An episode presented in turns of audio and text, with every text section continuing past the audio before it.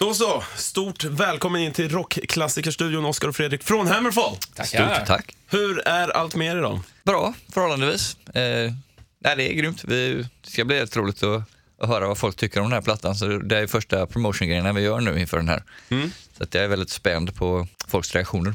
Det förstår jag. Jag tänkte lite för er som eh, musiker då, för jag vet ju själv hur jobbigt det är när man går och väntar på en platta och man bara, "Åh, kan det inte bli det datumet nu? Nu är det ju 4 november, Build to Last heter plattan. Hur är det för er att gå och vänta på den tiden fram till dess, just nu tänker jag liksom? Man, eh, man är fortfarande inne i lite inspelningsbubblan. Så man har ju liksom låtarna lite för, för nära in på sig för att riktigt ha, ha fått någon distans och, och vet hur det är. Eh, det, men det känns ju skitbra. Eh, och man bara längtar på att eh, få ut det för att, för att få lite reaktioner helt klart. Exakt, ja. Eh, Jag tänkte på Infected-plattan där. Åh nej. Så var det, jag har hört dig Oskar nämligen i intervjuer prata om att du tror att det var mycket på grund av eh, skivomslaget som folk inte bestämde. Alltså, är det så verkligen? Jag tror folk lyssnar med ögonen en hel del, ja. Mm. Eh, sen då, jag, jag har alltid varit väldigt starkt emot att den skivan är så annorlunda. Jag tycker att det är en, det är en Hammerfall-skiva som alla andra, men jag lyssnade på, på den och, eh, och några till för några månader sedan bara faktiskt, efter skivan var färdig precis, den nya skivan. Och eh, då inser jag att jag ser vad folk, jag hör vad folk menar nu. Att de här, det finns vissa element som vi inte har använt oss av förut, vissa tongångar och sånt som är lite nya. Men överlag är det ju en Hammerfall-skiva liksom. Och jag, jag, eh, jag kan inte se att folk skulle ha så så här kan vi säga, folks åsikt om den att det här är så jävla annorlunda, det är, det är fel. Och det, då kan jag bara, min slutsats vara att de lyssnar med ögonen, för att så annorlunda är den inte. Det Eh, märker man ju väldigt tydligt när, man, när vi kör låtar från den plattan i, i livesetet. Så smälter det ju in hur bra som helst. exakt. och alla, alltså man, man märker inte att det är en annan platta. Ju. Men hur har det gått nu eftersom ni ändå ja, kanske har någon sorts misstanke om det just med skivomslaget till denna plattan då? Hur har tankarna gått där? Alltså efter Infected så tog vi en paus på ett och ett halvt år drygt. Där vi inte gjorde någonting i princip som hade med Hammerfall att göra. Och eh, när vi då skulle göra en ny skiva så då började vi arbeta med Fredrik Nordström igen eh, som var producent på våra två första skivor. Precis. Och eh, det kändes väldigt naturligt då att ta tillbaka han som gjorde omslagen även på de skivorna, det vill säga Andreas Marshall. Eh, så det gjorde vi på den Revolution som kom för två år sedan då. Och eh, den här skivan, Built to Last, är i mångt och mycket en, en fortsättning på den kan man väl säga. Det, vi använder oss av den erfarenheten och det soundet och så bygger vi vidare på det eh, till den här skivan. Så det var ganska naturligt att, att, ta Marshall idag, eller den här gången också då. Mm. Ja, han använde ju sig av maskoten Hector då. Ja, exakt. Ja, det var ju det, för att återvända till Infected, det var ju det som folk tyckte var så värdelöst att inte Hector var på omslaget. Och det, Ja.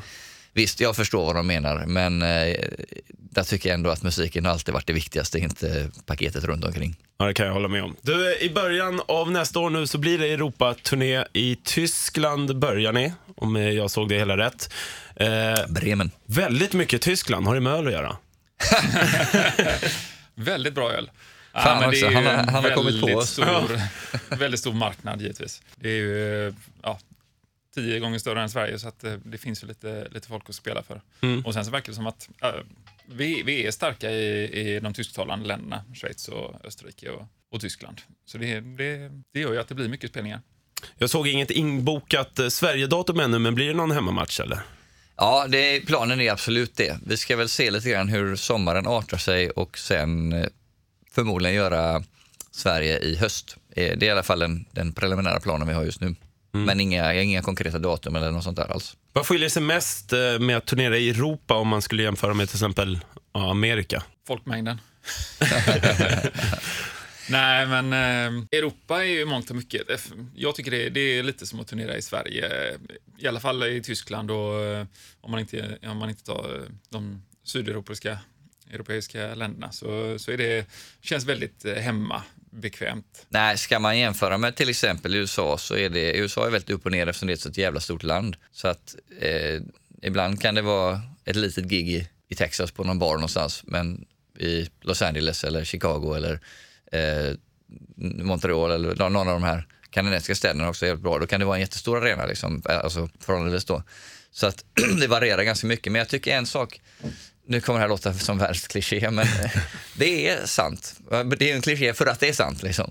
Ja. Men ett heavy metal-fans är i stort sett likadana världen över. De, folk går dit till konserterna för att ha roligt och, och hänge sig åt någonting som de tycker är jättebra. Det vill säga heavy metal-musik och gärna dricka öl till också för det höjer, höjer till lite grann. Liksom. Men, men just ha, få, få liksom en, en fest, heavy metal-fest med ett liveband. Liksom.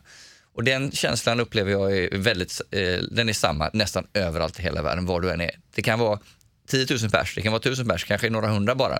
Men de, de, kärnan där eh, har samma inställning.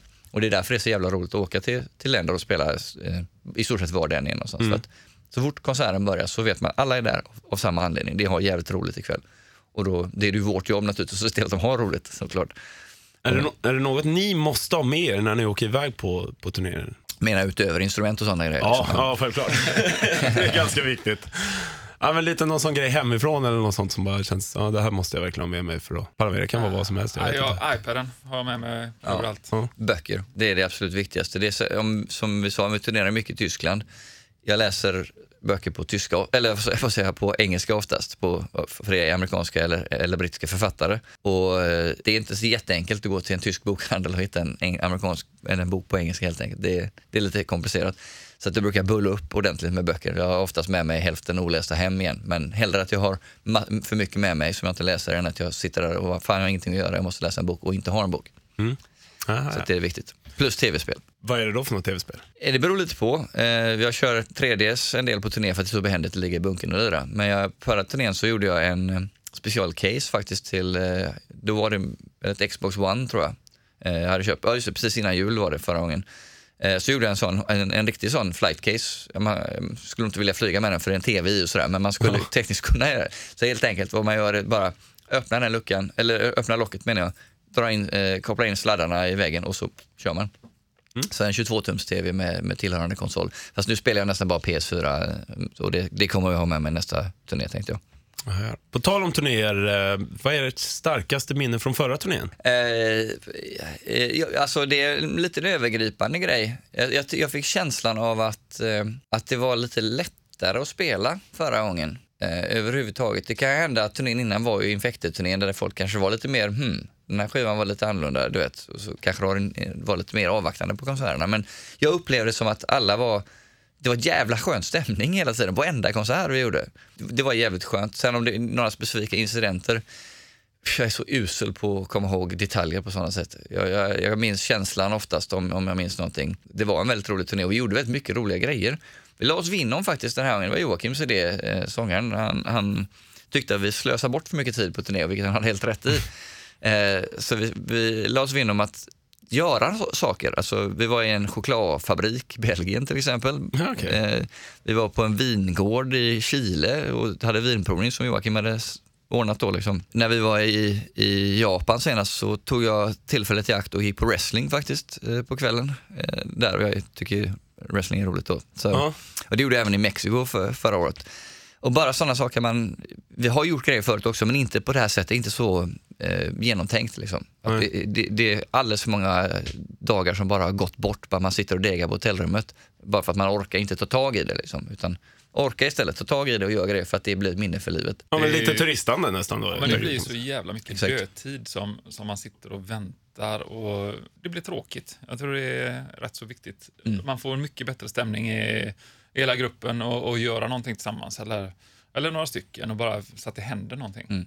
På förra turnén köpte vi sådana här drones, du vet, eh, quadcopters eller vad fan de heter. Ja, de som man flyger upp. Ja. Eh, Vi var inte sådana avancerade, men de kostade, ja det var väl tusenlappen kanske, eller 1500 spänn. Det var någon som köpte dem lite dyrare. Men Pontus, gitarristen, är jävligt duktig på sådana där saker. Ja, det visste inte jag. Jag visste att han kunde köra, men han var sinnessjukt bra på det. Han bara, själv körde man in i väggen hela jävla tiden. Liksom. Men, men det gjorde vi för att också underhålla oss lite grann, så man kunde köra omkring de här jävla grejerna. På. På, för ofta är det ju lokaler som lämpar sig för det. Så när folk håller på och sätter upp för soundcheck och sånt på scenen, då är ju lokalen tom. Och då kan man köra omkring i, i lokalen och, och leka och ha roligt. Och det gjorde vi rätt ofta. Ja. Det var väldigt, väldigt kul faktiskt. Ja, det fattar jag. Jag tänker det, det är lite som ni säger, det blir mycket dödtid och sånt också. Liksom. Då känns det som, eh, jag vet det är ju många band som gör det och råkar ut för det. Det här bästa pranket någonsin som ni råkat ut för eller själva gjort. Shit. Är... Ja, ja, ja eh, sista giget på alla turnéer brukar ju vara att man skämtar lite med varandra. Det är en sån standardgrej. Eh, grej. och eh, vi brukar göra det, inte alltid, men, men ofta. Det blir lite, man måste hitta en, en, något kul att göra också. Liksom. En, en, en, något som man vet är gär- gärna nytt och inte eh, du vet, som alla andra har gjort hundra gånger förut. Liksom, utan något som är spännande och, och, och fräscht, så att säga. Men också något som inte är förelagt heller. Det är väldigt viktigt tycker jag, för att det ska inte sabba konserten för någon. Liksom. Nej, visst.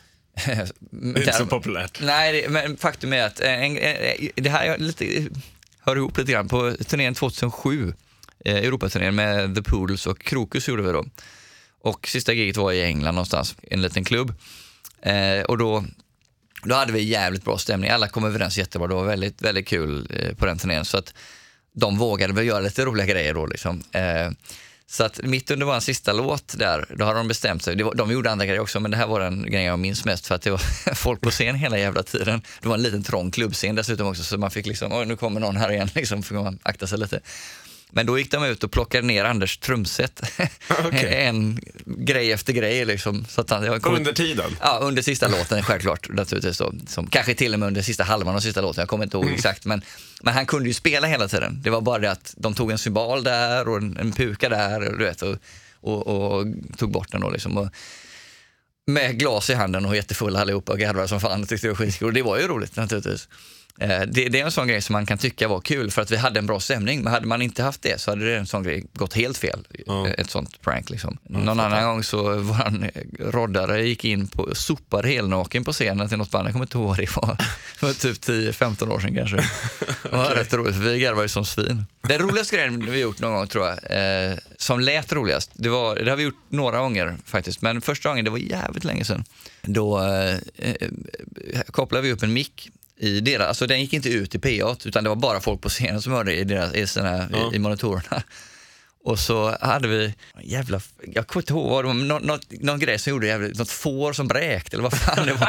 Nå- något skit massa konstiga. Så satte man micken till den och så helt plötsligt körde man igång den mitt kanske något, något i deras intro. eller Något, de, de, vad fan var det för någonting? De har ju hört det här introt varenda dag i en månad eller Ja, drygt. Liksom. Det var något som jag inte kände igen liksom, och, och för att försöka få dem ur balans lite grann helt enkelt. Och eh, vi hade en, samma, jag tror det var samma turné, då hade vi micken och då hade de kopplat en sån pitch så att han hade pitchat den skithögt. så att när man så sjöng någon med i låten, liksom, eller nynnade med i riffet eller vad det var, fast det är en smurfröst ungefär. Liksom. Vi vek ju oss av skratt givetvis på sidan av scenen. Jag hoppas att de skrattade inombords där på scenen också. Ja, det är klockrent. Jag tänker på det också, med tanke på alla de här eh, alltså, tyvärr, terrorattackerna som varit runt om i Europa nu på senare tiden. Är det något Eh, som gjort att saker och ting har förändrats för er när ni åker ut på turné som ni liksom märker av? Jag tänker säkerhet eller någonting annat, att ni tänker på det extra eller något sånt. Jag tänker då efter Parisattackerna till exempel. Uh, ja, det är klart att man, det ligger ju någonstans bak i huvudet, men man kan nog inte gå omkring och, och, och tänka på det för mycket heller, att det tar över, för då, då blir man liksom drabbad av det, fast, man inte, fast det inte har hänt någonting. Så att eh, jag försöker nog i alla fall eh, gå vidare. Visst, man är kanske lite extra vaksam, men, eh, men inget större. Nej, det, det är ingenting som oroar mig heller. Alltså, risken att det ska hända är så jävligt liten. Det är klart att någonting kan ju alltid hända. Man, man, det som jag har märkt det på snarare är väl att folk är lite mer oroliga när man flyger med, vi flyger med förstärkare. En Kemper-förstärkare som är väldigt lätt och den får plats i mitt handbagage. Men det är fortfarande en förstärkare med allt vad det innebär i den. Då liksom. Och, eh, det brukar oftast gå jättebra. Men eh, jag vet inte om jag hade tagit ut den ur väskan då. Detta var på i Österrike tror jag. Eh, är så bråttom. Ja, här är skitbra. Såklart också. Vi hade bara tio minuter. Vi måste snabbt igenom securityn. Så helt plötsligt så, så, var min väska på väg in genom där. Så helt plötsligt såg jag att det var tomt runt omkring mig. Vad fan händer liksom? Och så såg man poliser som bara omringade en och kom, kom bakom och ställde sig bara så här. Eh, Okej, vad fan är det här nu då? Eh, och då visade det sig att den här förstärkaren då hade gjort något. Och så, det första de frågade var, "Vad- har du ett pass? Ja, det ligger där inne i röntgenmaskinen. Och den, den hade, eh, det var varningsflagg på den på något sätt, så att de vågade inte göra någonting. Den bara stod stilla Aha, allting. De okej. vågade inte in och hämta passet eller något sånt där. Så de visste inte vem jag var heller, eller alltså att jag var svensk medborgare till exempel. För det hade kanske mildrat det lite om jag hade kunnat visa upp ett svenskt pass, antar jag. Jag har ingen aning faktiskt. Men, men när jag inte hade mitt pass på mig i alla fall, då var det bara, ja, okej, stå här nu. Det var ett jävla liv. Och så, som sagt, Fredrik och jag skulle ju med ett anslutande plan. Så vi, Vi hade inte lång tid på oss. Vi, skulle, vi skulle bara igenom och, och snabbt sticka. Och, Så ni står där och nästan ser lite oroliga ut fast ni är ja. egentligen stressade. Nej, Liksom. alltså, han, han var ju färdig, han var igenom redan. Så han stod där okej. och väntade bara. Och, och jag var ju orolig och stressad. Men vad fan ska man göra liksom? Det, nu fattar man ju att det var allvar för det var ju poliser och, och grejer där liksom. Och vakter, eller du vet, folk hade ju gevär och sånt. Liksom. Så det var liksom inte läge att börja tjafsa eller något sånt. Liksom. Och då väntade vi ganska länge på över superintendent, vad fan han sa, jag kommer inte ihåg, någon, någon sån, du vet, säkerhetschefen i alla fall på flygplatsen tror jag det var. Och han kom ju inte på skitlänge då, så, så stod man där och bara hmm, hmm. Och då ingen sa till mig vad problemet var. Jag hade fattat det själv genom att titta på det, men de har inte berättat för mig. Vänta här bara nu, stå där, stå där liksom, sa de. Liksom, de sa inte att vi, det är något fel med din grej liksom, utan, men det begrep man ju. Och då var det ett jävla kretskort i den tror jag. Som hade, jag vet inte vad de tittade efter eller du vet så, men någonting i den här eh, grejen hade flaggats då liksom. Och, och det här kretskortet var det de pekade, de förstorade upp den och pekade och pratade på tyska. Blablabla, så här. Och eh, jag tror att de skruvade upp den till och med på något jävla sätt. Eh, Och, och liksom såg att det var ingen bomb eller, eller någonting, utan det var ett helt vanligt kretskort till en, till en, en dator då typ. Liksom. Och till slut, då hade jag missat flighten också. Och nu, det, det Ja, här, alltså, ni, ni missade Ja, flighten. nej, han gick Jag och åkte Du- med den. du fick jag åka med, orkade fan inte vänta på det. Nej. Precis. Det, eh, men vi skulle, vi skulle till Frankfurt och, och, och där skulle vi byta. Så detta var nog faktiskt nu. Ja, vi hade kommit från, så vi två flighter där. Så vi hade ganska lång tid på oss i Frankfurt innan vi skulle åka hem med nästa, eller om det var München, kommer inte ihåg, men, men där. Så att han åkte med det planet då som vi skulle ha tagit. Jag fick vara kvar och vänta och sen helt plötsligt så kom de bara Nej, det är lugnt, du kan gå. Jaha, men eh, hallå, jag har missat min flight nu liksom. Och det visste de, de, de var lite snälla där. Så att, eh, för det, eh, de tog med mig till biljettkassan då, alltså de här två securityvakter då liksom. Och förklarade på tyska för, för hon i, i eh, servicecentret att eh, det är vårt fel att han har missat flighten så att eh, boka om honom på en annan bara typ. Okej, ja. Förstod jag det som i alla fall. För eh, de gjorde det på nästa flight som gick en, för en timme bara, eller som var skitnära. Jo, det var nog München, för Wien och München är väldigt nära varandra. Så att eh, det var säkert något sånt. Så det gick ofta flighter dit. Så att när jag kom till München, då satt Fredrik kvar och väntade på, flighten med, tillsammans med alla andra. Så att egentligen gjorde det här mig ingenting, så att säga. Jag kom hem i samma tid som jag skulle, det bara att resan blev lite annorlunda och lite fördröjd. Ja. Men det var lite obehagligt ska jag säga när jag stod där och, och inte visste vad, vad fan har hänt där. Liksom. Det blev helt tomt och så är man ensam och fattar att det är mig alla zoomar in Ja, på. visst. Och alla Så- står och tittar också. Ja, ja men visst, det, det, det lustiga var att först innan det så, så var det, de kom, kom och kolla på den här så till sina kollegor här runt omkring. Och de stod, hängde, hängde över varandra och kollade på den här röntgenbilden. Just, det var det allra första som hände faktiskt, eh, innan det kom någon. Och då bara, okej, vad intressant. Och sen blev det bara, puff, tomt. Så ä- även, alltså de här, eh, det fanns ju flera stycken röntgenapparater på rad där, men det blev tomt runt omkring hela där. De, de skickade bort folk bara liksom. Okej. Så det var, det var lite obehagligt som sagt. Ja, Men, vilken story. Har du fortfarande den med dig då? Ja, för fan. Okej, men det har inte varit någon strul sen dess? Nej, det var enda gången. Eh, Man har alltid varit lite eh, sådär eh, var, va- va- vaksam efter det. Men jag tror att jag kanske inte tog upp den ur väskan. Det kan vara en sån grej att den låg i väskan och de röntgade i väskan och så Ja, bara, hm, vad är det här för någonting? Liksom. Nu tar jag alltid upp den och lägger den på en egen bricka bara och så, sen dess har det aldrig varit några problem. Okej. Nästa år, då blir det också 20-årsjubileum för debutplattan Glory to the Brave. Svar ja. 20 år, shit. Ja, eh, är det någonting ni har tänkt på och pratat om att det ska firas på något speciellt sätt eller så? Nej, eh, vi gjorde faktiskt en lite, ska man säga, en försmak på det eh, på Vacken 2014. Då spelade vi hela skivan i sin helhet, för de firade någon form av jubileum då. Och för våran del var Vacken väldigt eh, viktigt för att vi, det var vår första spelning utanför Sverige. Det var första spelningen i Tyskland då följaktligen också. Eh, som har blivit vår allra största marknad. Eh, och den, vi kände att vi ville göra någonting speciellt. Så vi gjorde hela den skivan, Glory to the Brave, som vi gjorde när vi spelade där första gången. För det var precis efter den, för, den hade släppts då, den skivan, en månad efter bara. Eller två. Och eh, då bjöd, hade vi gästartister och folk som var med i bandet förut och sånt tog in och hade en, en, en kul grej bara. Så vi har redan gjort den, den saken där känns det som. Eh, så att, plus att vi har en hel turné som ska pågå nu i ett år drygt, eh, planerad liksom. Så att jag gissar att det inte blir så mycket Glory to the Brave nästa år. Eh, vissa tror att vi ska göra det, men det känns som det var visst skitkul 20 år sedan och det är kul med jubileum för Glory to the Brave så sett, men vi har ju en ny skiva som, som jag tror jävligt starkt på liksom, och vill, den vill vi ju pusha nu då. Liksom. Så att om vi gör någonting så kanske det blir nästa år i så fall, eller året därpå snarare, alltså 2018 då möjligen. Men vi har inte kommit så långt i planeringen än riktigt, så att vi får se vad som händer helt enkelt. Mm. Vad är största skillnaden när du tänker tillbaka 20 år? Från då, med nu? Åh, vilken liten plutt man var. så oerfaren. Fan, jag kommer ihåg första vi lirade på Vacken där första gången. Jag hade aldrig haft gitarrteckning, inga som jobbar åt en förut. Jag hade aldrig varit med om det. Liksom. Jag visste inte vad det var för något ens. Typ roddare då, eller crew liksom. Och så kom det en kille, detta var första, första gigget på en åtta, eh, åtta dagars turné tillsammans med Tank och Raven. Då skulle bo en turnébuss med de, de banden då.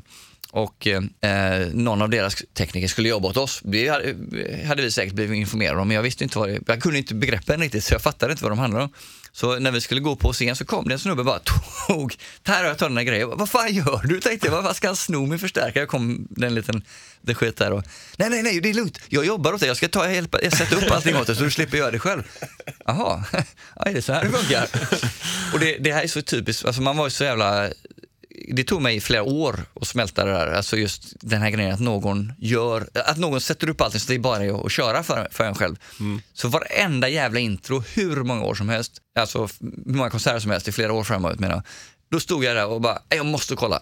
Ja, det funkar, grönt. för att jag själv hade inte satt igång den själv. Liksom. Du vet, man Okej, har inte ja, gjort förberedelserna själv. Så det tog mig väldigt lång tid att göra. Och, och det var oerfarenhet. Oerfarenheten är faktiskt den absolut största skillnaden. Något jag tänker på är mobiltelefonerna som alla har nu och Mm. eh, Corey Taylor slog ju nyligen bort en mobil från ett fan som Ja, stod det. längst fram. Ja, ni har, ni har Ja, hört det? om den, Eh, och fick lite skit för det och, och så vidare. Hur, hur känner ni själva om det där med mobilerna när ni är ute så att säga? Alltså, Det är, ju egentligen så är det väl ing- ingenting som stör mig. Men jag tycker folk lever lite för mycket genom sin kamera. Liksom. Fan, var där på konserten och, och njut av den och, och ta den upplevelsen istället för att sätta det hemma eller dela på Facebook eller vad fan som helst. Det, det känns som att visst, någon snutt här och där kan vara kul att ha som minne, men, men folk står ju där hela jävla konserten och ska filma allt. Då, då missar man ju konserten själv nästan. Mm. Ja visst, det går inte att uppleva den. För att hur mycket du än försöker så står du inte och tittar, du står inte så här och tittar med, med kameran i handen och så tittar på scenen, utan du står ju och tittar på scenen genom den här löjliga lilla kameran, liksom, eller för telefonen. Jag, jag tycker inte det är något problem. Det är det inte. Alltså, det är inte så man tittar på någon i, kons- i publiken och tänker åh, det- och så stör det en. Det gör det inte. Liksom. Men ja, om någon skulle stå och texta längst fram så förstår jag att man kan bli sur. Samtidigt så jag, jag har tänkt på den här grejen när det hände nämligen. För att det, är inte, det kan ju ha varit så att, för han vet ju inte vad personen i fråga skrev. Han såg väl inte att det var ett, ett meddelande liksom. Han, om man ska lä- säga att det var en bild på Instagram till exempel, han har tagit en skitbra bild på, på sitt favoritband, för det var, de var ju uppenbarligen fans av, eh, är det Slipknot eller? Ja. Eh, så, att, så det var liksom inte fråga om någon som bara stod och gäspade så, utan han kanske bara tagit en bild, ville instagramma upp den eller någonting sånt där snabbt som fan. Och då står man ju och skriver lite, åh, grym konsert, och så bara pff, händer det. Så tror fan att han blir sur liksom. Jag vet ju inte vilket det var, det kan ju vara så att han var helt ointresserad också, men när man är ett fan så känns det inte det så troligt. Det känns ju mer troligt att uh, Corey Taylor, nej vad heter han, Corey? Ja, Corey Taylor. Taylor eh, överreagerade liksom på, Ja. på någonting. Han kanske har stört sig på det länge och så bara, där Han kanske slant. bara var där och filmade åt en kompis. Ja.